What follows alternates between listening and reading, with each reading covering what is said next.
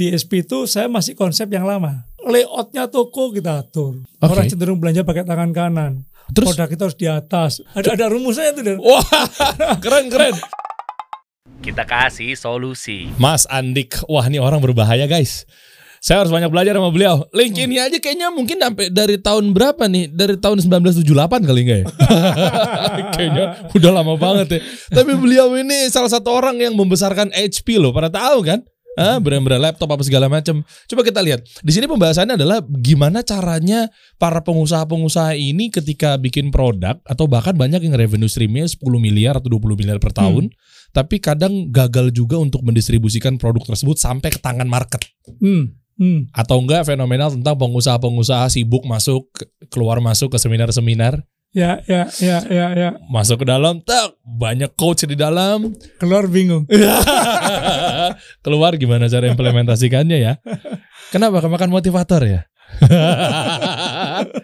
Coba kita lihat ya. Dari bawah dong dari bawah dong dan. Dari bawah dong dari bawah. Terus uh Bakri.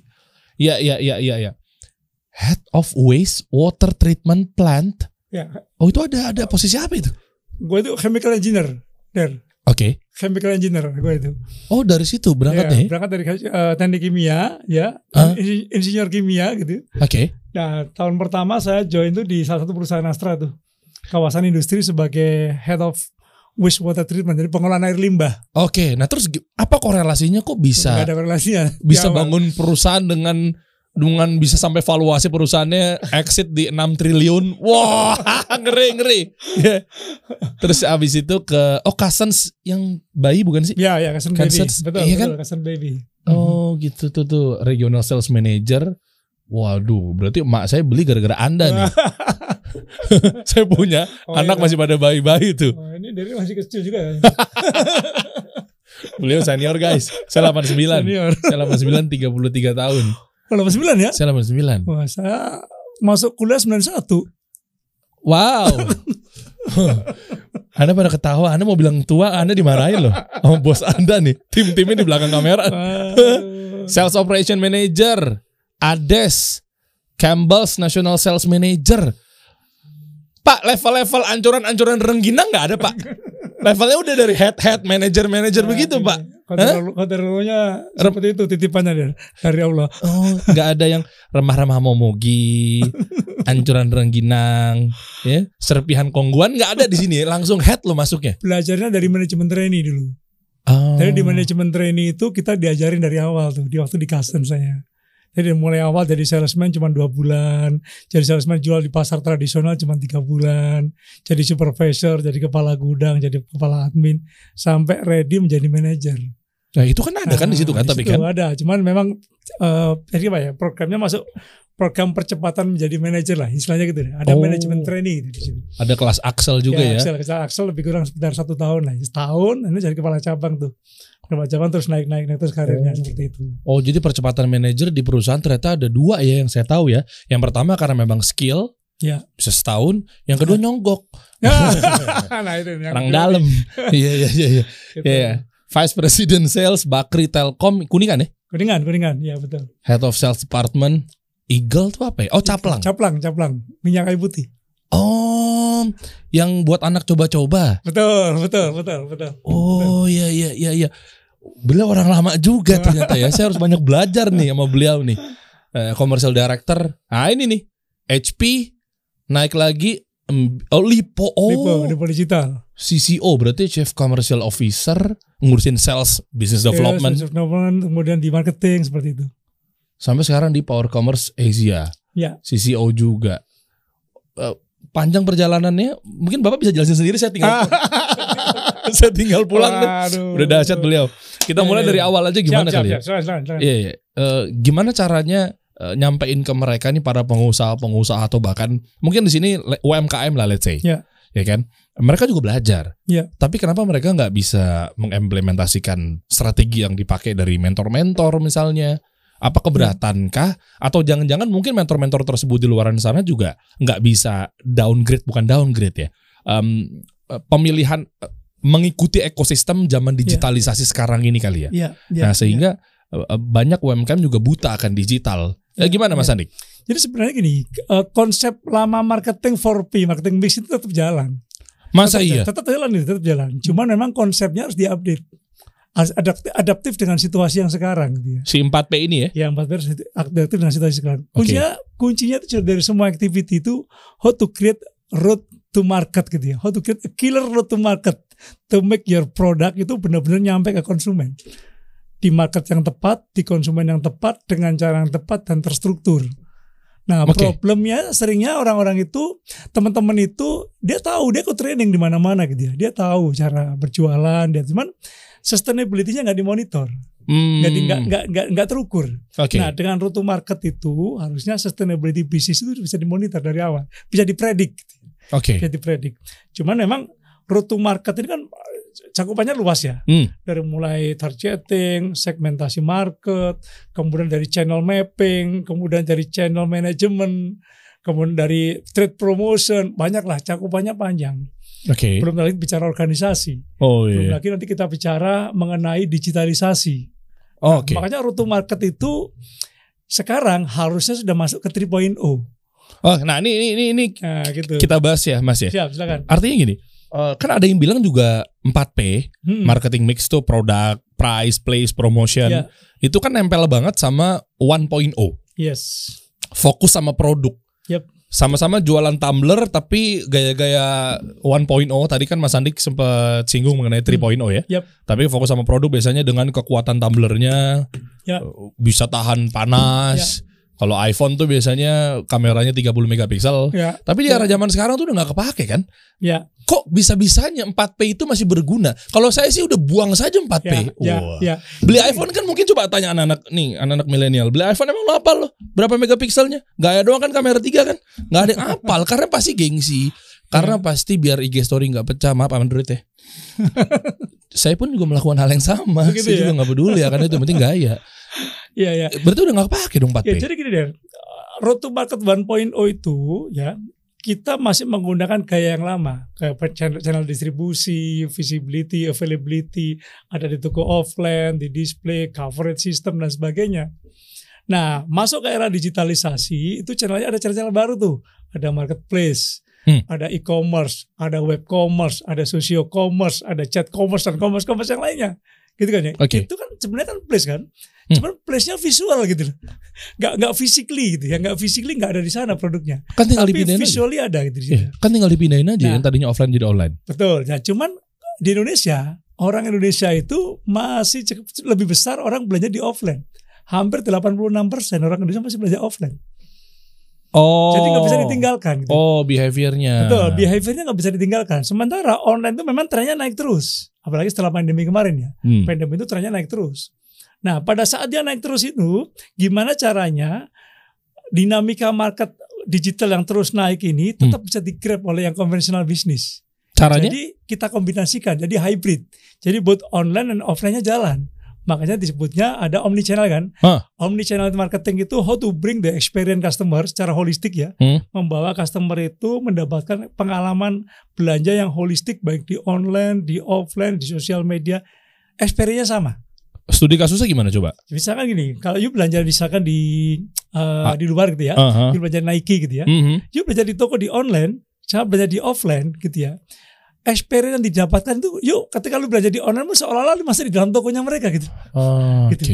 Nah itu itu itu perlu dibangun, perlu dibangun ya. Dan nggak Oh. nggak bisa nggak bisa langsung. Berarti harus kuat narasinya ya. Betul. Nah di, jadi dari situ intinya kita itu harus available di setiap channel. Jadi di online-nya ada, di offline-nya ada. Sehingga customer itu bisa mendapatkan produk itu dengan lebih mudah di mana pun. Oh, berarti yang dulunya 4P itu P-nya place, sekarang jadinya bukan place tapi E, Iya. everywhere. eh, everywhere. Oh, Betul, betul, seperti itu. ya. Tapi dalam promotion tetap perlu, ah, price tetap perlu gitu, produk tetap perlu semuanya. Untuk Sebenarnya apa? 4P itu tetap jalan gitu. Karena customer nggak mungkin lah. Dia misalkan ya, let's say, you punya produk main di online. Kalau produknya yang high price, orang tuh kalau belanja di online masih mikir dua kali. Iya, iya. Dia tetap harus datang ke tokonya kan. Iya, betul. Oh, gue mau beli iPhone nih, harga 25 juta. Gue lihat dulu dong, kalau belanja di online gitu, di offline kan, di offline physically kayak apa sih, fitur-fiturnya kayak apa, fitur-fiturnya gitu kan. Iya, Nah, betul. lihat dulu dari fitur-fiturnya itu baru dia belanja di online. Di online pun dia akan pilih-pilih tuh. mana yang official store tokonya. Iya. Mana yang yang yang yang memang eh, eh, dilihat tuh apa reviewnya kayak apa tuh reviewnya dari customernya. Oke. gitu. Nah, Oh, Cuma iya. kalau produk-produk yang produk-produk yang kayak model consumer good yang ah, apa itu produk-produk ah, yang low price gitu ya dia nggak ada masalah lah dia langsung Hmm. belanja belanja gitu aja gitu. Oh iya iya sih ya. Nah, nah, itu itu tuh makanya experience-nya tuh mesti dibawa ke dua-dua media gitu baik di online maupun di offline. Nah itu maksudnya 2.0 tuh. Oh di antara dua itu atau penggabungan itu 2.0. Mas 2.0 itu. Jadi offline sama online. ya Jadi bukan berarti kita membuang atau menendang offline sementara manusia ini adalah makhluk sosial. betul. Jadi dia harus ada touchy dan harus tahu produknya seperti apa apalagi yang jual relatif lebih mahal ya. Betul. Jadi gini, konsep digitalisasi itu jangan mendistrap konvensional. Tapi mengutilize. Oh oke. How to utilize conventional business to enrich your experience di digital. Dan ke- oke, iya kebayang. Gitu maksudnya. Dan ini alasannya kenapa metaverse rugi ya, 56 triliun karena market belum siap. that's it. Karena dia pengen coba untuk semuanya online dan Betul. semuanya virtual. Betul. Ternyata nggak bisa di, di, di dihajar begitu ya. Betul. Jadi market itu perlu diedukasi gitu. Jangan mengedukasi market itu butuh waktu. Nggak bisa terus tiba-tiba orang suruh semuanya belanja online. Nggak bisa gitu. Satu, kita mesti lihat tuh penetrasi internet di kita seperti apa. Meskipun naik terus tuh, pengguna internet naik terus, pengguna handphone naik terus, belanja online pun juga naik terus. Tapi tetap untuk beberapa produk, customer itu tetap akan membandingkan antara online dan offline. Tapi di marketplace Shopee kenceng tuh kemarin ada yang ada nggak? Pernah dapat nggak kalian nih konten-konten yang dulu eh dulu kemarin Nagita Slavina siapa cewek sama siapa gitu yang Hmm. tentang lagi ada acara terus ada satu influencer ngecek di Shopee itu bisa ketahuan kita belanjanya total setahun tuh berapa gitu. Iya, Ya kan, big ini- data, big ini- datanya udah ditangkap sama mereka. itu. Iya kan? Nah, Iya. ternyata anak-anak ini kontennya ini ini kita buat ambil ambil ini aja ya, Iya. pelajarannya aja. Tiba-tiba begitu dicek, oke handphone lo mana handphone lo? Eh coba lihat penjual Shopee. Terus si si si artis-artis itu nggak tahu maksudnya apa sih maksudnya apa sih? Dicek ada yang belanja 90 juta. Iya. 100 juta. Nggak tahu dia dapat nggak. Lu muncul nggak sih? Anak sekarang bilangnya muncul nggak di FYP lo iya. Kan anak sekarang begitu. Itu ternyata kan berarti Ya, mereka mm, rela spend money 100 juta. Berarti kan masih works mas. Ya, cuman untuk beberapa brand, ya, untuk beberapa brand itu mesti dirilis ya. Spending kita ke marketplace untuk dapetin transaksi tinggi itu juga tinggi, tinggi diskonnya. tinggi diskon. Makanya harga di marketplace itu cenderung lebih murah dibandingkan dengan di offline. Bener nggak? Oh iya sih. Ya kan? Iya sih. Nah, nah, lu lu keluar iklan itu gede banget tuh di situ. Oh iya sih. Kalau lu nggak keluar iklan, ya produk lu nggak akan kelihatan di situ. Terus apa benefitnya? Gua misalkan nih produk-produk yang produk-produk consumer good ya. Hmm. Gua dari Indomaret, Alfamart di samping gua ngapain gua belajar lewat online? Iya juga sih. You know? Kalau produk lu ada di Indomaret juga ada, di online juga ada dan sebagainya. Kalau orang terbutuh terpaksa nggak mau keluar ke Indomaret karena sakit dan sebagainya, dia belanja lewat online. Iya iya iya benar. Tetapi di hari-hari biasa, ah udah gua sekalian deh belanja di online. Iya juga di, sih. Di, di, di Indomaret gitu. Beli Citos sama Indomie kayak nggak Nah. online juga sih. Nah, itu, itu itu itu mesti dilihat. Dan eh, ada spesifikasi tertentu yang orang itu mau belanja di online. Itu yang mesti harus di, di oh. diperhatikan. di A- produk di kategori apa dan sebagainya. artinya gini mas, eh, dengan adanya toko-toko sekarang ini Hmm. dan kebiasaan-kebiasaan market apa segala macam, eh atau penjual deh, seller deh. Ya. Berarti mereka harus bikin satu distribution channel sendiri dong tanpa bergantung pada marketplace. Ya, jadi gini, kalau mereka hanya bergantung di marketplace gitu ya, kita nggak tahu ya, marketplace itu ya kalau bicara apa spending ya, spending ya, ROAS gitu ya, Ya, ya. bicara ROAS, ya memang di awal-awal sih oke lah, mereka masih bakar-bakar gitu ya. Tapi makin ke sini makin ke sini makin mahal deh. Kalinya gue jualan ini di charge cuma 5 persen, nah, sekarang udah 12 persen tuh. Ya kan mereka udah satu profit mas. Iya boncos juga bakar-bakar duit mulu. Nah. kan udah kepegang, udah Nah. terakuisisi market. Makanya akhirnya adalah akhirnya adalah kita harus main di dua sisi. Di offline juga main. Kan di offline lebih, lebih kita bisa jual harga normal gitu kan. Oh, di iya. marketplace kita jual lebih murah gitu. Jadi Artinya bukan ninggalin marketplace seutuhnya kan? Bukan, ya.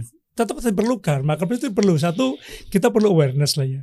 Jadi orang belanja di marketplace itu banyak. Sekarang itu kamusnya orang mau ngecek harga itu di marketplace, Iya ya bener. kan? Habis itu uh, save keywordnya, headline-nya, Nah. terus cari sendiri di Betul. Google. Nah, itu. dari situ perlu traffic. Yang ketiga, customer akuisisi. Gitu ya. Iya. Tapi kalau menit loyalitas agak susah deh. Ketika lu masuk di marketplace yang jualan tuh nggak, misalkan saya punya produk A gitu ya. Hah. Produk yang jual produk A itu nggak cuma saya sendiri, customer eh, reseller reseller saya juga jualan, kompetitor juga jualan. Jadi ketika saya masuk di marketplace itu pilihannya banyak. Gimana mau cara manage loyalitas customer? Pakai branding. Ya branding dia loyal tapi belanjanya nggak ke saya, Oh iya. belanjanya ke customer saya, ke ke reseller saya. Reseller saya jual lebih murah, dia loyal ke harga jadinya. Iya sih. Nah kita Susah. nggak tahu produk yang dijual sama reseller saya itu original apa tidak. Oh iya, makanya pentingnya bangun brand, Nah, fundamental yang benar. Jadi jangan lu bertarung di kubangan perang harga si marketplace, lu kuat secara holistik, fundamental si brand lu sendiri. Jadinya lu nggak bergantung di Betul, sana. Nah, betul, betul, eh, betul. caranya berarti pakai branding salah satunya ya. Makanya kita itu harus available anywhere. Di marketplace kita ada. Tetap perlu karena marketplace itu sangat efe- efektif untuk dapetin awareness gitu. ya. Hmm. Iklan sekarang banyak di marketplace. Kalau dulu TVC banyak banget sekarang orang banyak mulai pindah ke marketplace gitu. ya. Iya. Itu perlu. Tapi channel sendiri juga perlu juga perlu. Offline apakah, apakah perlu nggak? Offline tetap jangan ditinggalkan, tetap diperlukan. Kalau menurut saya, Oke. menurut saya di Indonesia itu orang Indonesia itu belum bisa keluar dari jalur offline. Mungkin kita telat ya. Amerika udah bisa duluan, enggak juga. Sekarang sih misalnya ya lu belajar setelah pandemi jalan paling gampang nih. Hmm. Setelah pandemi mall dibuka Oh iya. itu ini, ini indikasi yang paling yang paling mudah lah. Ketika mall dibuka orang ramai masuk ke mall lagi deh. Iya. gitu kan. Iya memang kesimpulannya manusia makhluk sosial. Jadi ya ya nggak bisa dipungkirin memang kita nih butuh tempat yang langsung eh, fisik, Betul. rumah makan juga atau restoran juga lo meeting di situ agak Betul. mumet juga meeting di Zoom mulu kan ya. Gitu. Dan yang penting lagi itu community, referral. Oke. Referral itu penting. Sometimes orang itu belanja dari referral itu jauh lebih kuat dibandingkan dengan iklan. Oh iya. Kalau ada teman saya yang make, dia cerita itu pengalaman mengenai produk A dan sebagainya. Saya cenderung nyoba tuh dibandingkan saya lihat, lihat iklan langsung saya beli tuh dulu ya, sekarang enggak. Ini namanya selamat datang di dunia marketing 3.0 tuh begitu. Terkadang kita bisa gagal loh. Hmm. Bukan lagi iklan lagi yang berbicara. Zaman dulu kan iya kan? Ya, ya, ya, muncul Indomilk, Ya. muncul uh, Enervonse, muncul Fatigon, Attack dan sebagainya di TV. Ya, Langsung bisa memutuskan ya, tuh produk, ya udah deh gue beli deh. ya. Tapi zaman sekarang tuh kita bisa berubah gara-gara bahkan atau even orang yang nggak kenal lewat rumah kita aja dengan bilang begini nih. Ini kayaknya gue pengen beli deh. Orang lain lewat gak dikenal. Kenapa mas tadi ngomong apa? Saya mau beli Rinso deh. Hah beli Rinso? Nih mas saya kasih tahu deh. Kayaknya B aja deh yang produk yang paling baru. Bisa berubah loh kita loh. Ya. Parah ya ekosistem sekarang ya. Bisa berubah jadi nggak jadi loh. Zaman dulu Benar. tuh ngeliat iklan di TV ya bodo amat. Kenapa ya sekarang ya? Karena human banget apa ya? Karena customer oriented banget apa gimana? Betul. Jadi eh, di- dinamikanya sekarang itu ya yang referral itu kenapa kalau lu, lu lihat ya itu banyak banget tuh platform-platform platform-platform yang eh, menggunakan referral program ya. Termasuk marketplace sendiri. Di marketplace sendiri itu ada program referral ya Iya, sekarang betul. ini. Iya kan? Iya, eh, apa Iya. namanya Dan? Yang Diki suka mainin di Tokped tuh. Eh affiliate affiliate gitu ya. Jadi eh, konten kreator lagi ngejelasin, oke ada lima alat yang biasa gue pakai buat syuting. Ya. Lampu pakai ini, mikrofon pakai ini, headphone pakai ini. Ujung-ujungnya kalau pengen tahu lima produk tersebut, kamu bisa dapetin klik link di bio. Ya, ya, begitu ya, klik link ya. di bio nomor 7 misalnya begitu masuk itu ternyata udah disuntik betul, affiliate ya. betul, Jadi si betul, kreator juga dapat persentasenya. betul, betul, Tapi kita betul. lebih percaya sama dia tuh jadi kita beli tuh di Ya, situ karena tuh. kita, kita temen ya kita kita kan sosial kembali kita makan sosial Indonesia itu sosialnya kan tinggi banget gitu ya Hmm.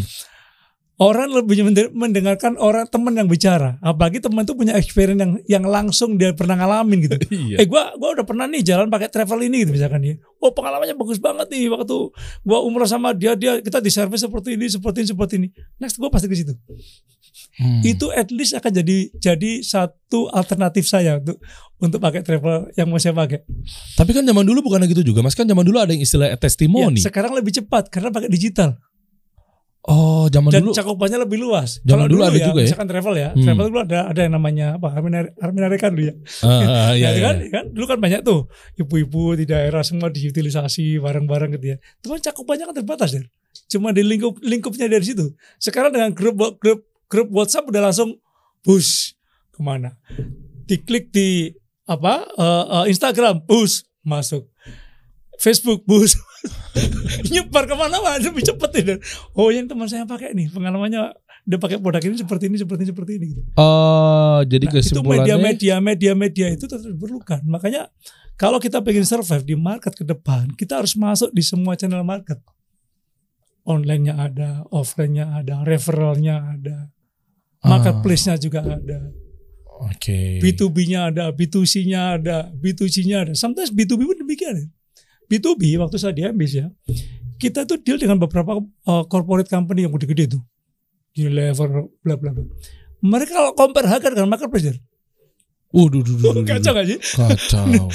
nah, terus kalau para UMKM atau pengusaha ini udah masuk deh, nurut deh, udah deh, gua harus di berbagai macam channel. Terus gimana cara penetrasinya? How to-nya gimana? Mereka harus ngapain di situ? Oke, dia- jadi dibuat road to market itu Mm-mm. artinya journey-nya itu dibangun perlahan, step by step. Nggak Oke. bisa langsung shifting. Yang pertama Karena- apa biasanya? Yang pertama kita harus tahu dulu segmentasi sama target marketnya dari mana. Oke. Kemudian kita mapping channelnya. Channel yang paling cocok dengan produk ini apa kira-kira? Di online-nya apa aja ini? Nih, nih, nih. nih. Offline-nya di mana? Nah, setelah channelnya di mapping semuanya, baru dibuat kayak digital solu eh bukan digital, semacam solution design. Oke. Jadi kita gambar dulu itu.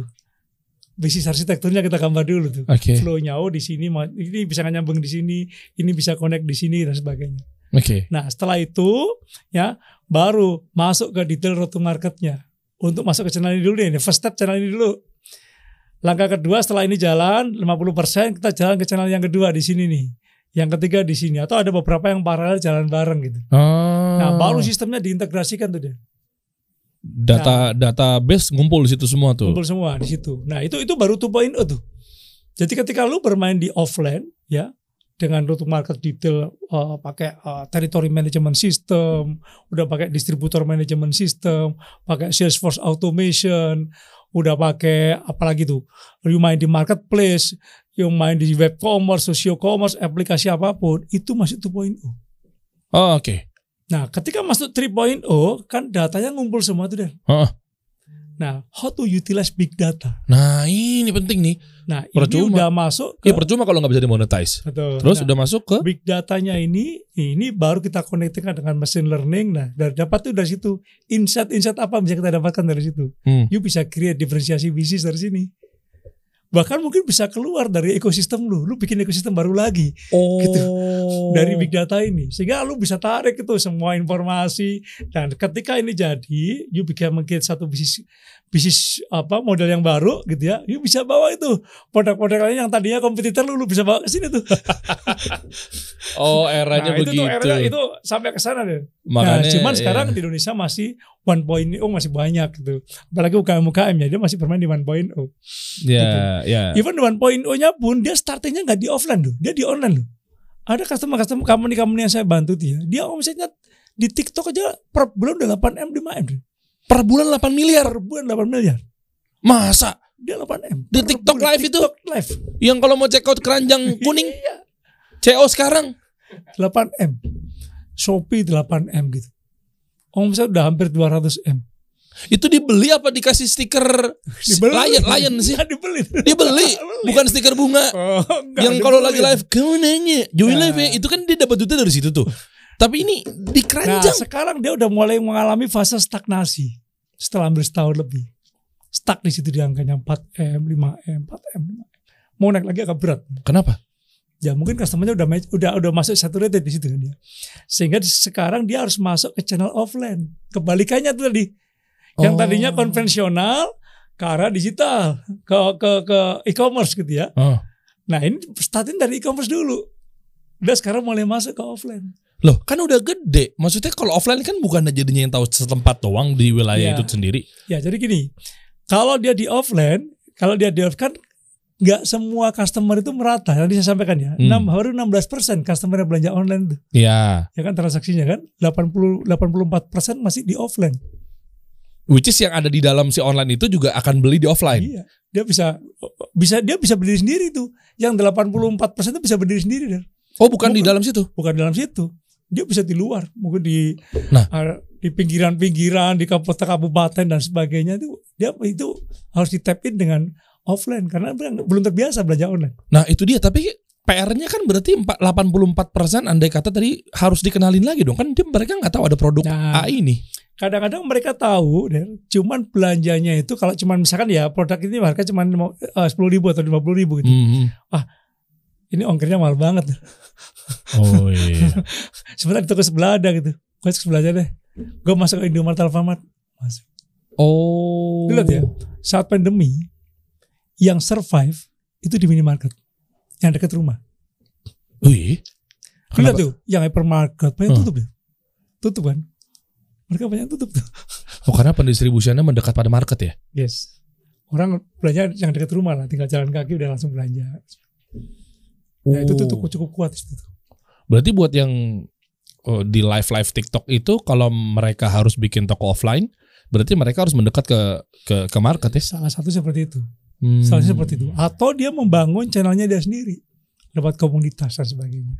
Hmm. Jadi gini ya, ketika you ber- udah bermain ya di TikTok, di marketplace dan sebagainya, kan kita dapat tuh big datanya tuh. Hmm. Nah dari big data itu gimana caranya kita bisa mengutilisasi mereka sebagai referral kita, Jadi affiliate affiliate, bagi hasil. affiliate dropshipper, yes. Nah, Oh. Oke. Misalkan nih, Desi uh, dari suka belanja produk saya nih. Hmm. Oh ini saya lihat ini ini loyal banget nih belanjanya setiap bulan belanja hampir, hampir setiap bulan belanja nih. Hah. Gua approach, eh Dar, lu sekarang lu nggak perlu belanja, lu nggak cuma hanya belanja, tapi lu juga bisa dapat bagian dari kita gitu. Hanya dengan mereferensi, mereferensiasikan ke teman-teman lu, and then you will get reward. Wow. Dengan Ya, ya. ya. nah, itu channel baru lagi dan referral program. gitu. Dahsyat. Dahsyat.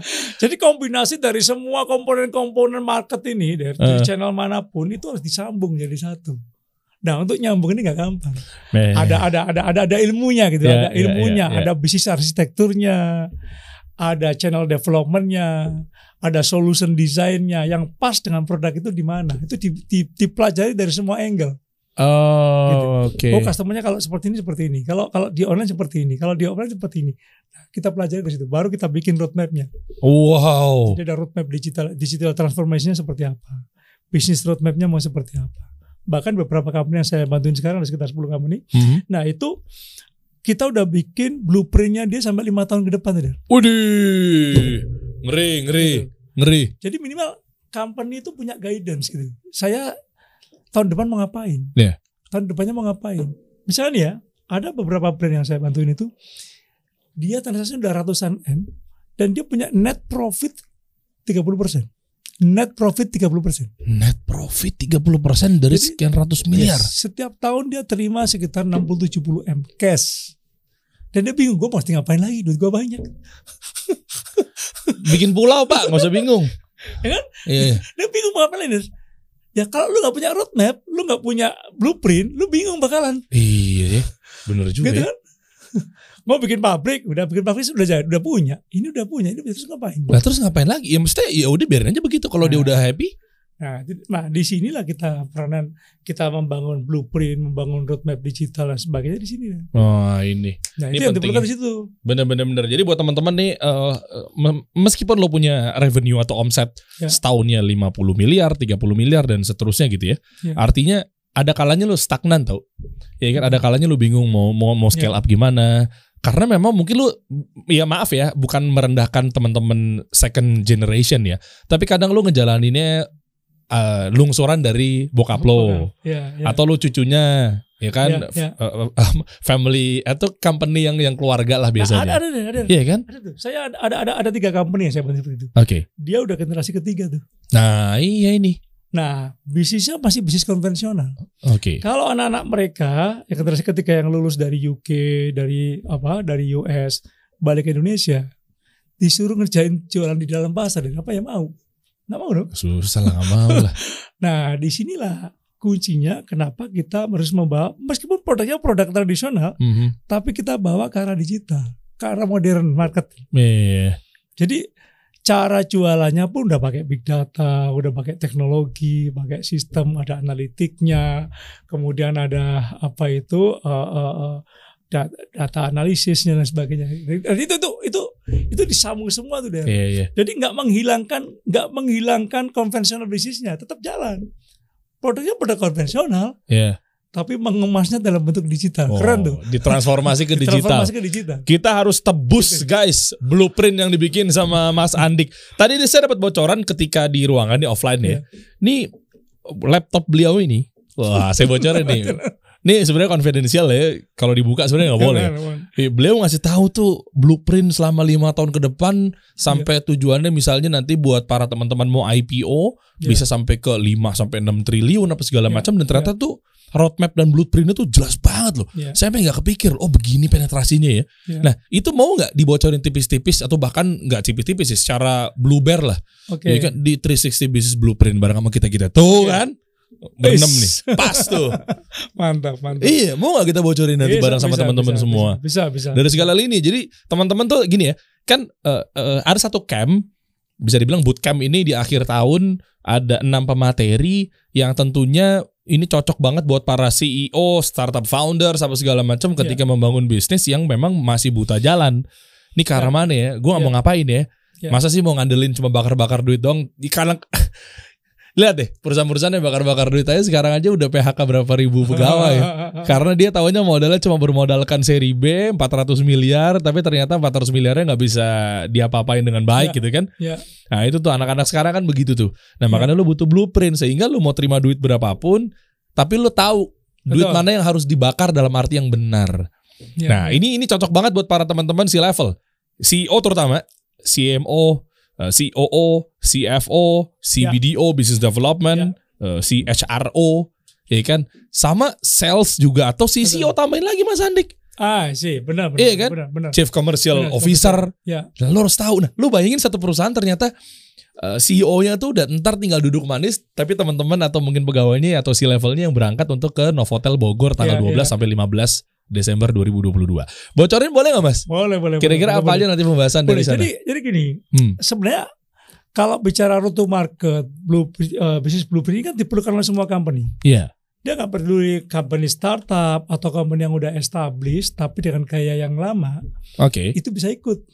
Oke. Karena yang dikemas di sini itu nggak cuma hanya pengemas route to market yang konvensional bisnis, yang mungkin sekarang udah banyak di market.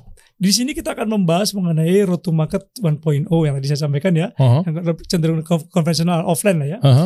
Kemudian 2.0, route to market 2.0. Route to market 2.0 itu mengkonektingkan, mengintegrasikan antara online dan offline, omnichannel. Oke. Ya, yang tadi itu ada e-commerce, social commerce, chat commerce, dan commerce-commerce yang lainnya, termasuk yang offline, Oke. gitu ya. Nah, yang ketiga baru itu big data utilization, masuknya ke ERTM, Apa tuh? Electronic Route to Market 3.0 itu jadi how dari semua yang terintegrasi tadi kan kita dapat big datanya nih. Mm-mm. Nah, dari big data ini kita mau ngapain? Oh, jadi Nah, ini kita nggak cuma sekedar. Iya, iya, nggak cuma sekedar perusahaan yang udah lama atau yang yang Bisa, yang startup juga ya? Banyak perusahaan-perusahaan yang saya bantu sekarang udah misalnya udah triliunan, Wow. tapi mereka nggak punya route to market. Mereka nggak punya blueprint. Imbasnya apa? Jadi dia bisnisnya stuck gitu aja, Der. Oh. Gitu. Yang kedua adalah ketika ketika lintas generasi, generasi itu belum tentu ini fit dengan dengan generasi berikutnya. Betul. Gitu. Betul. Jadi dari sinilah kenapa digitalisasi diperlukan. Jadi ketika bicara route to market itu harus bicara lebih komprehensif. Ya online-nya dibahas, offline-nya dibahas. Hmm. community dan sebagainya tuh. Jadi semua komponen channel itu dikumpulkan. Makanya ada channel mapping. Nah, baru per masing-masing channel dibuat channel manajemennya. Oke, channel manajemen online kayak apa? Channel manajemen offline seperti apa? Channel manajemen untuk referral seperti apa? Nah, ada ada journey-nya. Nah, itu loh route marketnya. Guys, Gitu. Market ternyata PR banyak loh. Hati-hati loh. Nih, nih, nih nggak heran kenapa tadi saya baca datanya tim saya habis ngelapor karena ini kan Hah? khusus untuk 50 perusahaan aja yang buat belajar di Iya. 360 Business Blueprint. Ya, ya. Tentunya bersama enam pemateri, insya Allah ada saya sama Mas Andik juga. Eh, saya baru dapat kabar ternyata sebenarnya saya nggak mau bocorin ya, tapi tapi ini detail banget. Lo tahu deh, ada brand fashion ternama tadi ya dan yang yang yang yang udah di endorse sama berbagai macam Ya. KOL atau influencer. Ternyata foundernya ikutan loh. Oh ya? Padahal iya. Eh, Ntar lo tahu sendiri deh. Ya, ya, ya. Padahal udah di endorse sama Arif Muhammad. Gede banget, gede banget. Dan gue Ya, tahu ya, ya. bahkan ada beberapa teman gue juga yang yang di sana. Ya. Dan foundernya pernah gue undang juga di sini nih, Mas. Ah, Dia duduk sih. itu omsetnya sampai puluhan miliar. Artinya dia ikutan, datanya I see. ada. Ah, Nah, ya, berarti ya, kan ya. Tadi cocok ya. Mereka aja kok kena- mereka deket banget sama influencer nih. Ya, ya, ya. Dan dan influencer ini juga dapat saham. ya, Kok mereka juga butuh blueprint? Kenapa tuh, Mas? ya ini karena gini, kita membuat blueprint, kita membuat route to market itu ada tiga pendekatan kalau menurut saya. Hmm. Saya, saya cara saya pakai. Oke. Satu dari data saintifik. Oke. Dari historical data itu kita pelajari. Kita baca dari data itu dinamikanya seperti apa market ini. Customer kita behaviornya seperti apa. Based on data. Oke.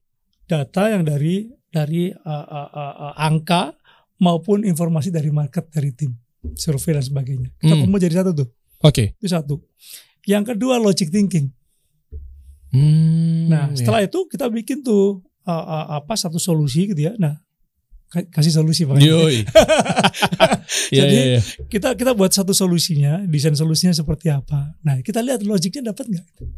Hmm. Kalau kita main di sini, kalau kita mau main di sini, kalau kita connecting di sini, solusinya seperti apa? Logik nggak? Nah, Oke. masuk tuh logik pendekatan logik tinggi yang dapat apa enggak? Nah, yang ketiga itu feeling. Atau saya nyebutnya marketing langit tuh. Oh, Nah, karena ngeri. peranan founder ini penting. Dia udah puluhan tahun menjalankan bisnis, Heeh. dia tahu feelingnya dapat apa enggak. Oke. Tapi dia harus ditunjang. Feeling nggak cukup nggak cukup hanya feeling. Oh, feeling saya ini lu akan naik deh sekitar 100%. Nggak bisa. Harus ada data, penunjangnya. Iya betul. Jadi Harus ada logiknya dapat apa enggak. tapi Jeff Bezos katanya gede gara-gara dia nggak pakai data tapi dia pakai intuisi and feeling gitu. Ya, ya nggak semua orang bisa. Kata dia, kata dia. Tapi nggak tahu. Mungkin dia pakai feelingnya setelah baca data sih. maaf ya Jeff, maaf ya Jeff, Jeff Bezos, maaf, maaf. maaf. Eh, Dan mungkin cuma cuma Jeff Bezos saja. Iya. Yang lainnya, yang Jeff Bezos yang lainnya belum tentu juga tuh. Yang fail mungkin puluhan ribu. Iya betul. Ya tapi belum tentu juga bisa jadi memang narasinya kan dia kan kuota begitu Ya, Jeff ya, Bezos ya. ya kan. Saya untuk menentukan atau me- mendecision sesuatu saya pakainya feeling. Tapi dia nggak jelasin. Mungkin habis baca data kali ya. Baca data. Oke, saya feeling saya sih. Ya gue juga Ah, bisa kalau gitu. begitu Paul. Iya iya iya iya. Jadi Iya, iya. tiga hal itu dibentuk, diperlukan tiga hal itu. Makanya ketika kita mau memulai ya itu informasi harus dapat dulu deh. Hmm. Dapat dulu. Minimal kalau datanya nggak ada ya kita pakai data market. Oh, nggak apa-apa oke. gitu data market. Cuman lebih valid kalau memang dari data historical yang yang sudah pernah dijalankan. Jadi real fact fact-nya tuh ada, success story-nya ada, fail story-nya dapat. Iya, dan itu bisa dibawa ke mana-mana ya Ya. ketika kita bawa-bawa ke investor. Betul. Enak dong ya. Ah, betul, betul. Jadi uh, dari success story yang kita bangun tadi, Hmm. ya kita bikin satu apa itu proposal, gitu. ya. Proposal tapi dari fact story yang udah ada gitu. Hmm. Fact-nya udah ada. Ini fact-nya seperti ini nih. Gitu. Dan success story seperti ini. Kita melakukan ini growth-nya sekian, kita lakukan ini growth-nya sekian. Ini bottom line seperti ini, top line-nya seperti sekian ini, operation cost-nya sekian, cara bisnis sustainable dari tahun ke tahun seperti ini. Kita jangan investor. Coba kita mau ekspansi itu. Ekspansi kita mau ekspansi di 40 40 atau 50 titik. Hmm. Jadi ada ada sesuatu yang real yang kita share, share ke, ke investor. Itu makanya fundamental secara holistik harus kuat sih brandnya. Kalau dulu kan dulu ya venture capital gitu ya. Hmm. Wah dia dikasih, dikasih ide tuh. Secara ide sih oke gitu di awal-awal. gitu. Secara story ya. ya, Heeh. ya banyak sih yang invest. Yang kelihatan sukses ya banyak ya itu itu. Tapi yang fail jauh lebih banyak. Gitu. Banyak. Akhirnya Makanya banyak menarik kan. Investor Iya. sekarang jadi pilih-pilih kalau mau invest. Gitu. Iya, lu bawa ke investornya tadi kata Mas Andik, pilihnya betul-betul yang fact story, Yes. bukan fake story. Betul, betul. Fakta atau Betul, palsu. palsu. Banyak ya tipu-tipu. Wah, saya akan begini begini begini. Foundernya kan, Betul, storynya betul. manis banget nih. Begitu udah disiram tuh duitnya tuh, gak Betul. bisa ngapa-ngapain karena dia nggak punya blueprint. Jadi saran saya buat teman-teman semua nih cuma buat 50 perusahaan aja ya 360 business blueprint dari berbagai sisi Insya Allah pemateri-pemateri memang penggabungan jadi satu, jadi satu perusahaan nggak perlu lagi repot.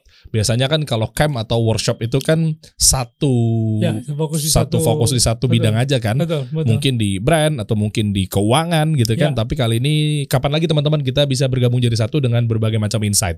Nggak cuma sekedar skill doang yang nanti bisa dibawa, tapi kan pengalaman atau mungkin sharing-sharing atau Ya. mungkin mingle session.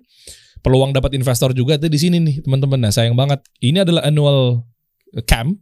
Ya. Jadi tahunan, jadi belum tentu kalau lo nggak bisa ikut sekarang atau mungkin masih mikir-mikir nanti insya Allah ketemu lagi mungkin di tahun depan.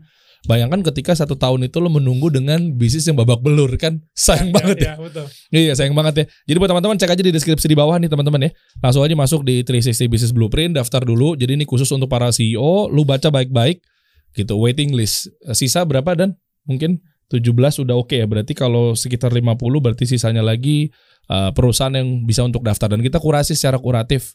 Nggak semuanya perusahaan bisa masuk yang cocok sama visi misi 360 Business Blueprint ini aja.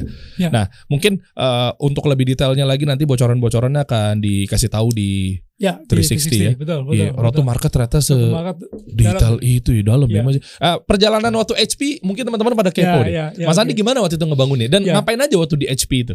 HP itu saya masuk di awal kalau nggak salah insya Allah 2012 ya. Hmm. Itu kita punya market share masih sekitar 7 persen. 6 persen 7 persen. Oh, Dan itu stuck beberapa tahun seperti itu. Oh iya. Ketika saya tinggal hampir tiga tahun itu sudah jadi 18,3 persen. Wah, Kayak kok bisa? itu laptop gitu ya. Yang Oh. printer dari mulai 11 persen naik dari 24 persen. Diapain Mas? Nah, jadi gitu. Kuncinya waktu itu karena belum ada digital ya, digital Hah? belum ada dulu. Zaman saya itu di SP itu saya masih konsep yang lama, konsep consumer good itu yang saya pakai, Oke. visibility, availability dan sebagainya. Cuman kita buat terstruktur, rute marketnya jelas dari situ. Hmm. Jadi misalkan ya, uh, you lihat masuk toko-toko IT ya, itu ada SP Store gitu ya. Iya. Itu dulu saya yang bikin dari awal tuh. Oh, yang Sama tim muncul saya. banner Ya, di benar, atas itu? ada SP Store, ada SP Corner dan sebagainya itu. Jadi kita bikin produk itu sedekat intinya sama. Bikin produk itu sedekat mungkin dan visible di depan customer. Loh, memang brand-brand yang lainnya nggak melakukan hal yang sama? Dia melakukan, tetapi masih nggak nggak apa ya, nggak terstruktur, nggak ter apa ya, nggak ter terorganize, nggak well organized gitu deh. Oh, ngerti gue Jadi makanya. kita ya. tuh di SP itu ada dua. Heeh. Ada SP Store yang dedicated hanya produknya HP. Ada yang SP Corner. SP Corner itu skopnya kecil mungkin cuman ya berapa dua kali dua atau tiga kali tiga meter. Tapi kita store in store, jadi kita ada di dalam tokonya orang gitu. Oh. Kebayang ya? Iya, iya, iya. Kita ada di dalam tokonya. Tapi orang ketika masuk ke sana dia tahu ada produk kita juga di situ gitu. Oh, iya, iya, Tapi iya. yang kalau yang besar juga udah, udah, pasti tahu lah ya. Tapi Ya. ngaruh sih ya strategi HP Store itu tadinya kan orang-orang nggak pakai begituan kan begitu Betul. kita masuk oh ternyata ada di sini loh. Betul, betul. Padahal Peran- sebenarnya dia juga nyewa tiga kali tiga juga ya. Betul, betul. SBG misalkan. Peranan SBG yang tadi hanya menunggu customer masuk, sekarang nggak bisa. Dia harus keluar tuh. Ketika customer sepi, berapa meter dari dari toko, itu diatur tuh di situ. Termasuk layoutnya toko kita atur. Planogramnya, orang masuk dari mana. Oke. Orang cenderung belanja pakai tangan kanan. Terus Produk kita harus di atas, ini harus di kiri, harus diatur tuh. Ada ada rumusnya tuh. Dan. wah keren keren. itu tuh itu, Ini- itu offline tuh. Nanti di, di, di dibocorin di 360. Dibahas, dibahas, dibahas, dibahas. Gimana gimana gimana orang masuk pakai Orang tangan masuk, kanan. orang belanja kan pegang pakai tangan kanan nih. Iya. Ya, Ya, kalau kidal Ya, ya ada coba kan sekarang. tapi ngambilnya gini. Tetap di kanan. Eh, ribet ya hidupnya ya. Nah gitu. Itu tuh sampai, sampai seperti itu kita pretend. Iya kalau pegang pakai tangan kanan apa hubungannya? Terus Nah, gimana? orang cenderung cenderung melihat ke kanan dulu. Gitu ya. Oh. Terus ada focal point. Nah, focal point itu kalau misalkan lu masuk ke toko, yang di ujung itu yang kelihatan langsung itu apa itu? Jadi mendesain toko itu juga ada rumusnya. Nggak, Wow. nggak, nggak, nggak seperti aja terus dibikin gitu, nggak seperti itu. deh. Oh gitu. Kalau produknya banyak crowded ya, Mhm. crowded, dan gimana orang bisa langsung nangkap di kita? Lu taruh di pojokan, lu taruh warna yang berbeda atau yang menyala, yang mengganggu lah pandangan. Oh iya focal Kalau point tuh. focal point di sana. Kalau saya waktu di agency itu di visual design tuh Ya, itu focal gitu. point tuh. Jadi begitu masuk sebelah kiri tuh iya sih memang ya. Iya, jadi jernihnya customer itu juga dilihat, di- dibahas alurnya ke mana itu, seperti itu. Nah itu nggak dalam dalam waktu hampir dua dua tahun ya, itu Makassar langsung naik signifikan.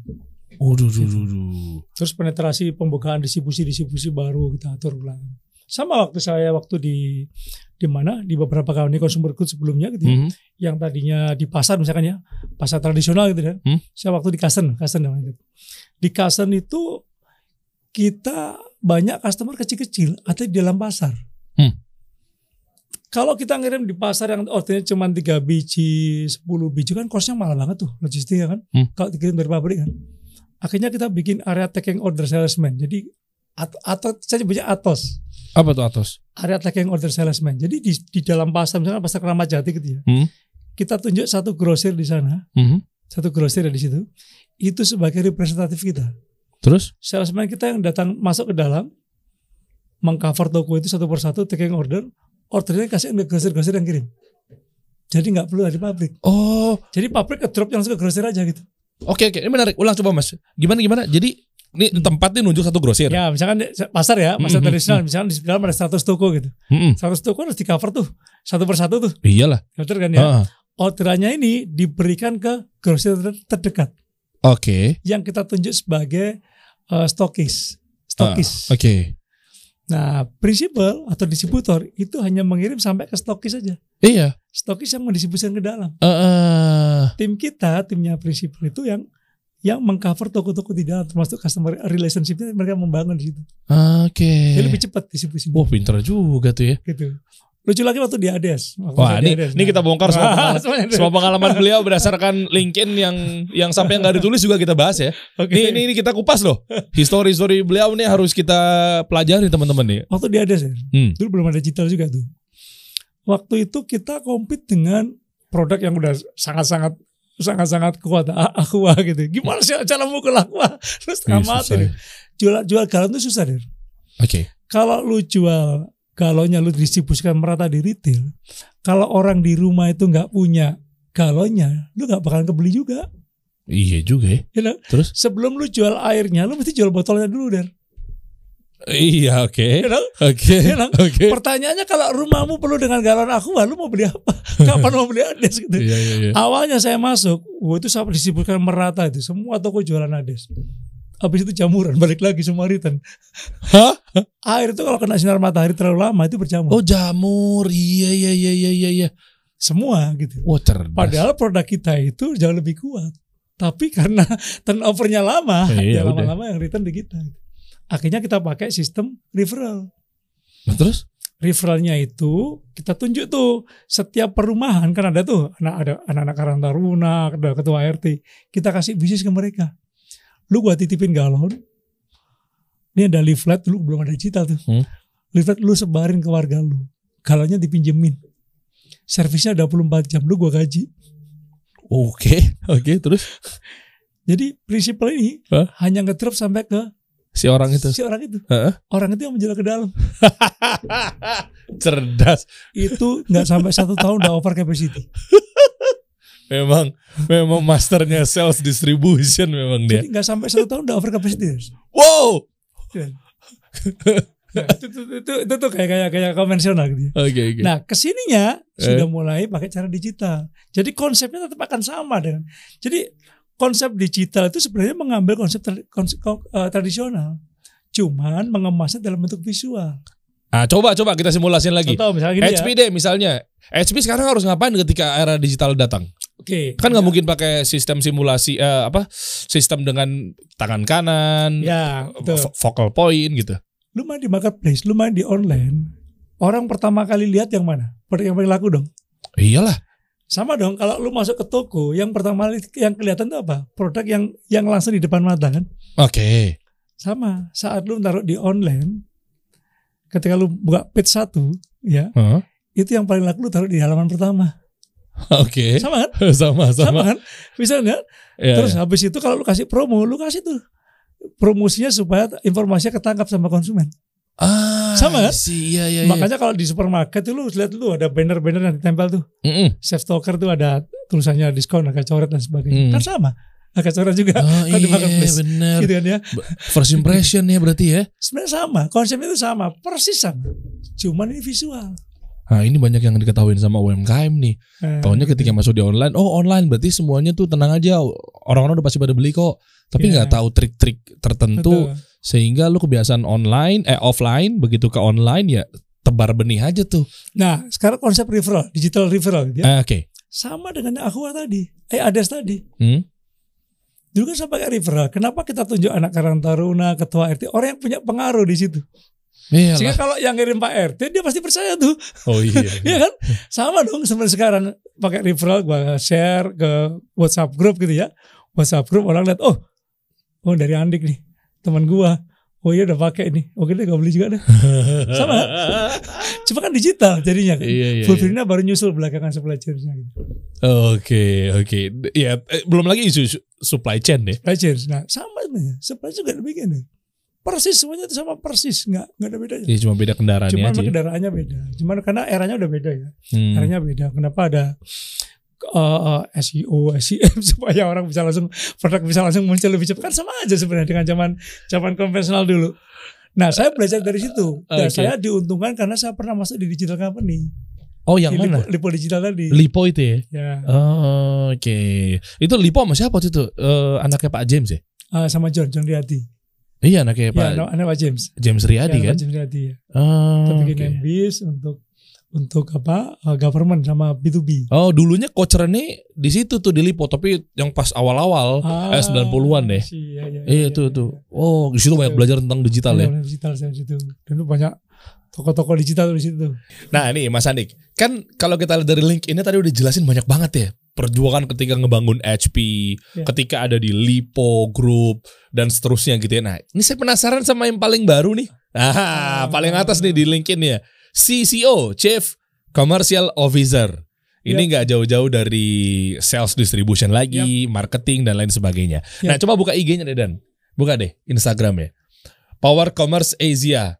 Nah, tuh empowering your brand. Ya. Ada hubungan apa sama teman-teman UMKM? Kira-kira kontribusinya apa buat mereka? Kan ini kan perusahaan IT lah. Ya. Nah, apakah nanti sangat terkorelasi dengan eh, dekat ke market, hubungannya sama road to market? Nah, apa nih kira-kira nih perannya Power Commerce Asia ini, Mas Oke, Andi? oke, oke. Jadi Power Commerce Asia itu perusahaan teknologi ya. Jadi Mm-mm. kita teknologi company yang fokusnya itu di omnichannel enabler and supply chain management. Oh ya, oke. Ya, jadi yang tadi saya sampaikan ini ada kaitannya erat dengan yang apa yang kita bahas tadi, Der. Mm-mm. Misalnya terkait dengan mengintegrasikan antara channel online dan offline, gitu ya. Mm-mm. termasuk supply chain di belakangnya.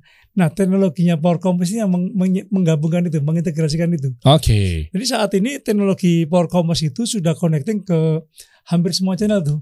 Kita bisa connect, enable to connect with POS kasir misalkan. ya. Oh. Nyambung dengan mesin kasir. Oke. Terus secara bersamaan juga nyambung ke marketplace, nyambung ke apa ke SFA tadi tuh Salesforce Automation Hahaha. ada distributor management system, ada web commerce, ya, website commerce. Jadi website commerce-nya kita bangun nih. Nah, website commerce-nya uniqueness-nya di kita ini adalah website commerce kita tuh bisa untuk B2C, B2B, B2B2C, B2C2C semuanya ada tuh. Gitu. Wah ini nih komplit banget. Bentar, Nah, gitu. bentar, bentar. Makanya sesuai dengan namanya Power Commerce ya. Yes, Jadi bukan yes. e-commerce lagi tapi Bukan. Power Commerce. Oke, kalau ke POS atau point of sales kasir berarti kita bisa ngecek daftar stok atau stok, data Penjualan-penjualan. Betul, betul. Misalnya time ya. restoran atau eh, perusahaan fashion atau segala Persis. macamnya kelihatan. Persis. Oke, lalu kalau untuk web commerce berarti kita juga bisa pantau entah itu penjualan atau mungkin produk-produk kita yang ada di website kita. Yes. Jadi di, di situ bisa kelihatan tuh dari mulai database customer yang belanja gitu ya. Oh, Oke. siapa yang belanja, kapan belanjanya, sama seperti data data di marketplace lah, persis seperti itu. Dan itu Jadi- sifatnya berarti aplikasi ya? Aplikasi, Aplikasi Power Commerce. aplikasi Power Commerce. Jadi aplikasi bukan ini. Kita itu domainnya tetap pakai domainnya brand. Oke. Jadi Power Commerce ini cuma teknologi yang kita developernya, Diinjek diinjak ke sistemnya mereka, ke ke domainnya mereka. contoh kasih solusi.co.id. Yes, itu. Nah di dalamnya uh, platform kita itu. Oh, jadi begitu mereka melakukan transaksi di dalam kasih solusi.co.id, misalnya transaksi ke ke ke freelancer kita, Ya. kan marketplace freelan- Betul. freelancer nih. Betul, Nanti itu ke data penjualannya itu udah diinjak dashboardnya dashboardnya Power Commerce. betul. Jadi nanti di situ tuh ketangkap sama Order Management System (OMS) namanya. Oh. Nah OMS ini connectingnya nggak cuma di web saja, tapi dia langsung juga connect di marketplace, connect di mesin kasir tadi, connect ke social commerce, chat commerce, ke B2B platform semuanya lah. gitu ya termasuk e-procurement kalau misalkan you punya platform e-procurement jadi ERP-nya e-procurement itu bisa disambungkan Wah, diintegrasikan jadi kita pakai application, application program interface nyambung di di automation management system datanya ditransfer ke dalam control tower dashboard Jadi Nah. pengusaha tinggal satu klik doang Yes. udah bisa ke segala sisi one stop solution. Betul. Jadi dari dari satu ada big screen seperti ini ya, Uh-huh. ada big screen sudah langsung bisa real time lihat. Oh, jualan saya marketplace berapa? Jualan saya di toko yang di Papua berapa? Jualan saya di referral berapa? Jualan saya di web commerce berapa? Jualan B2B berapa? Langsung kita baca itu. Mas kita meeting habis ini yuk. Saya jadi pengen pakai nih. Gitu, iya, gitu. selama ini kita transaksinya kan mungkin kan hanya satu platform misalnya di aplikasi Ah. apa segala macam. itu semua aplikasi. Iya, soalnya misalnya di marketplace nih let's say Hmm. kita database di sana ketika marketplace tutup tumbang habis tuh. Nah, datanya yang sekarang ada, yang tadi itu, yang 2.0 tadi, road to, Ah. road to market 2.0 itu, datanya masih scattered dan scattered Ah. dia di mana-mana itu, datanya online di sini, datanya uh, offline di sini, datanya di uh, sosial media di sini, nggak ada yang nggak terconnecting satu sama lain. Nah itu. Nah, kita mengintegrasikan semua itu dalam satu platform. Dan inilah yang kami juga lagi rasakan. Ribet Nah, banget tuh nanti- controllingnya. Betul. Nah, Terus belum nanti kalau kalau kita mau apa datanya mau diolah itu, wah itu kita mesti disamakan dulu itu formatnya. Itu kan lama banget tuh. Itu Kalau lagi kami kerjakan. oh parah sih itu. Nah gitu. Nah itu itu nggak cuma di front end, termasuk di back endnya. Jadi di back endnya kita lagi punya multi location for fulfillment ya. Hmm. Kita punya warehouse di setiap kota besar. Itu bisa disambungkan itu ke sistem Oh. belakang. Jadi data inventory di back end itu kelihatan semua. Wah, Real time. loh ini database loh masalahnya. Termasuk SLA ya, service service level agreement. Jadi ketika customer itu belanja, kapan dia dikirim kelihatan di situ. Order ini kapan diterima, kapan dikonfirm, kapan di packing di gudang, kapan ready to pick up oleh kurir itu kelihatan semua di situ datanya. Oh, jadi nggak perlu kita buka dulu misalnya satu platform, kita cek. Nanti perlu. kalau misalnya penjualan offline store yang ada di Padang, kita masuk dulu ke sini. Ribet banget Nggak tuh. perlu. Nah, sistem di belakangnya pun sudah auto replenish, eh, bukan auto replenish. Sistemnya, algoritmnya udah merefer ke lokasi terdekat. Jadi ketika customer belanja dari depan, dia klik alamatnya di Medan misalkan. Itu secara otomatis sistem itu akan mencari lokasi terdekat fulfillmentnya. Oh. Sehingga ongkirnya customer itu berlaku ongkir lokal. Oh ya ya ya. Nah, lu bayangin ya, Indonesia ini kan uh, geographically kan gede banget ya. Iya. Kalau tokonya di Jakarta, ngirimnya ke Papua kan mahal banget kalau beli kulkas gitu Oh misalkan. iya iya betul betul. Lu jualan kulkas gitu atau jualan kompor gitu. Heeh. biaya biaya ongkirnya lebih mahal daripada produknya tuh kan dari sini tuh makanya disambungkan dengan fulfillment center yang ada di setiap cabangnya di sinilah offline distributor tadi diperlukan Ah, Oke. Kebayang ya? Iya, iya, jadi iya. offline-nya diperlukan sebagai fulfillment center demand-nya di-create oleh prinsipal melalui platform ini Iya iya iya. Oh iya dia nge-branding atau mungkin dia Betul. branding dia meng-create uh, uh, uh, apa demand-nya semuanya di-create sama dia Mm-mm. ketika mau mau dikirim dikirim dari mana langsung di lokasi terdekat Hmm, nah ini oke. untuk barang-barang yang bulk itu cocok tuh Oh iyalah. Itu kemakan berapa kilo kita Nah. ngirim pakai ekspedisi dari beli Jakarta. kulkas gitu harganya, oh. harganya 2 juta dikirim ke Surabaya kena ongkir ongkirnya 3 juta itu. itu. Wah ini penting nih.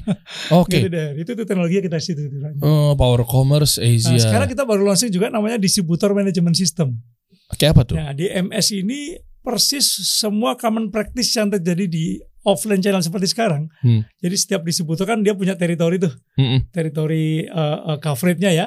Termasuk per masing-masing store tuh kan dia punya trading term sendiri-sendiri ya. Mm-mm. ada TOP-nya sekian, kredit limitnya sekian, terus kemudian diskonnya sekian. Nah, itu kan per masing-masing distributor beda-beda. Mm-mm. Nah, kita punya platform distributor manajemen sistem itu yang mengintegrasikan semuanya. Hmm. Platformnya satu tapi termnya beda-beda. Oh, Oke. Jadi ketika platform orang belanja yang di Jawa Timur, otomatis dia akan berlaku trading term yang di Jawa Timur. Oh ya ya ya. Kalau ya, yang dibelanja di Jawa Barat berlaku trading term yang di Jawa Barat gitu. Termasuk di situ udah ada loyalty point dan sebagainya. Wah lengkap. Nah, gitu. Lengkap. Jadi ini cocok nih buat teman-teman pengusaha. User interface-nya berarti berupa dashboard ya. dashboard. Betul. Jadi ada admin di situ, Betul. kita login kayak ibaratnya ke member area lah Betul, mungkin betul, begitu ya. Betul, betul. Kita langsung tinggal bisa controlling aja tuh. betul. Semudah betul. dengan satu jari tek oh ini di sini, oh ini di sini, oh di sini udah ke Betul. data semua. Satu Jadi- sistem. Betul, betul. Jadi kita bisa cek tuh.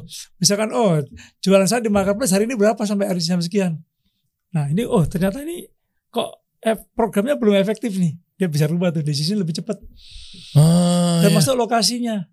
Bisa di trace dari situ. Oh, untuk produk ini terasa kita lagi bikin program di Jawa Tengah. Hmm. Tapi kenapa Jawa Tengah naik salesnya? Oh jangan-jangan ini mungkin cara penetrasinya salah Nah, nih. Salah. Kita rubah strategi marketing nih. Betul. Nah, dia langsung langsung dengan cepat bisa langsung Iya, diambil benar decision sih. gitu.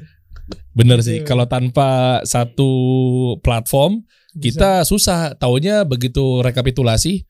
Ya kan, Ya. taunya begitu rekap di akhir bulan report, waduh Jawa Tengah turun lagi. Tapi sementara udah kepentok sama harus fix cost. Betul, betul. Ya Allah, Nah, kalau gua tahu betul. lebih awal kan, betul. gue bisa ngamanin fix cost Betul. nanti.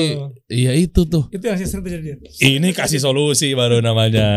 Jadi sengaja kita bangun platform ini memang karena saya backgroundnya banyak di di di consumer good, di IT sama beberapa perusahaan teknologi gitu ya. Mm-mm. Jadi kita gabungkan tuh common practice yang ada di retail seperti apa, Mm-mm. consumer good, Betul. common practice di IT company seperti apa, produk IT ya, Mm-mm. common eh, common practice di B2B seperti apa, di B2C seperti apa. Ini lagi kita kembangkan juga ke B2G, government. Uh, Nah gitu, common practice-nya seperti apa. Jadi semua itu kita konektikan jadi satu nanti, wah gitu. Bisa nggak pesan dari saya mungkin titip ya Pak Eh, kalau untuk connect ke B2G Mhm. nggak cuma sekedar sales aja misal itu bagus gitu ya Masya Allah Iya, gitu ya iya. tapi dicek juga mungkin tambahin satu fitur bisa ngecek kira-kira pejabat mana yang lagi korupsi ini berarti. Nanti platformnya nggak nggak kejual kalian ini. kebongkar aib semua ya Ya guys, yuk kita gali, kita contek banyak bocoran-bocoran yang belum dikasih tahu di sini ya. Betul, betul. Tadi kayaknya baru 3% doang ya. ah dua setengah persen lah. Wah, kayak jakat. Iya iya. Sisanya Sisanya nanti. Aduh jadi PR deh setengahnya deh 96,5 persennya Nanti akan ada di 360 Business Blueprint teman-teman Yang tanpa kita sadar Bagaimana tentang penataan offline, store, apa segala macam Ya, ya. Bareng sama Coach Indrawan Nugroho ada Coach Rene, ada Coach Yusak, Ya. ada Muhammad Ismail juga, ada saya dan lain-lainnya tuh Ya, ya, kita seru-seruan di sana Menarik, dan menarik, menarik. value-nya gede loh empat hari loh bisa Oh, iya, ngobrol di betul. situ loh dan banyak loh teman-teman di sana pemateri yang kenal sama beberapa investor juga banyak banget tuh Ya, ya. Iya. Ini yang membantu ini ya, Hmm. membantu teman-teman yang karena gini, saya ketemu dengan teman-teman yang uh, beberapa company yang saya bantu ini nih. Mereka sering ikut training, ikut ikut seminar di mana-mana gitu. Tapi ketika keluar dari ruang training itu mereka bingung. Uh, uh, saya mesti startingnya dari mana gitu. itu ya itu, itu, itu, itu, itu sering banyak Iya. banget lah yang saya, saya dapatkan banyak seperti itu. gitu. soalnya memang trainer tuh gue bagi dua ya mas ya yang Iya. pertama memang dia punya skill skill setnya oke banget tool setnya oke banget tapi Iya. mengimplementasikan tidak sesuai dengan retorika yang dihadapi oleh si UMKM Jadi kayak hah hah apa yang sih gimana sih gitu. Kadang jadi kayak tersontak ngomong apaan tuh gitu kan apaan sih tuh gitu-gitu. Nah tapi giliran yang kedua ada juga tuh yang cuma sekedar motivator jual ludah. ya Nah itu banyak itu juga banyak banyak itu. siapa aja mas kalau boleh tahu. jangan jangan sebutin di sini. Nah, Jangan sebut di sini ruangan saya boleh ya. Ah, jadi ada makanya perlu assessment deh. Ya. Jadi ketika kita bikin rotung market harus ada assessmentnya dulu. Ya, ya, ya, ya, ya, ya. Kadang sih enak banget, logically benar. Oh kalau bisnis saya seperti no you harus gini gini gini, ya tahu gitu. Tapi setelah balik, gue mulai dari mana gitu. Iya itu. Masalahnya kan gini loh. Mereka itu kan day to day-nya kan eh, waktunya kan juga kepake untuk operation kan. Mm, ah ya. Ya kan? Mm. Ketika mereka udah ketarik ke operation ini udah hilang nih. Oh iya fokusnya berantakan sih. Fokusnya udah berantakan ya. Ya makanya butuh blueprint. Nah, Lu harus tahu Gitu. map lu tuh gimana. Lu tebus blueprintnya di 360 Business Blueprint. it. 12, 13, 14, 15 Desember 2022 di Novotel Bogor. Ini empat hari full. Teman-teman cek di deskripsi di bawah untuk daftarin sekarang juga buruan nih karena cuma 50 perusahaan doang. 51 kita tolak teman-teman. Beneran nih karena dari Novotel Bogornya nggak bisa banyak-banyak ya. Nah, itu itu satu perusahaan aja ada yang ngasih beberapa orang loh. Mas. Oh ya, sekarang Iya, kan total kan 17 perusahaan. Ini sekarang kita berjalan nih terjadinya closing insya Allah akan terus-terusan nih. Jadi ini Hmm. update per tanggal sekarang Hmm. tanggal berapa ya? sekarang tanggal 14. Nah, per tanggal 14 nih ya. Jadi teman-teman hati-hati loh. Dan 17 perusahaan yang udah pada payment eh itu totalnya itu kalau ngomongin packs 49 packs. Tuh, berarti satu perusahaan berapa tuh? Hmm. Ada yang bawa 4, ada yang bawa 5. Tiga. Karena dia Tiga tahu berarti. tiga, karena dia tahu si foundernya pasti nggak mau sendiri. Pasti Ya, ya, CFO-nya ya, dibawa, Ya. COO-nya dibawa, biasanya CFO-nya Ya. dibawa atau mungkin dia terserah lah teman-teman main puzzle di situ. Jadi yang paling penting juga ini deh. Hmm.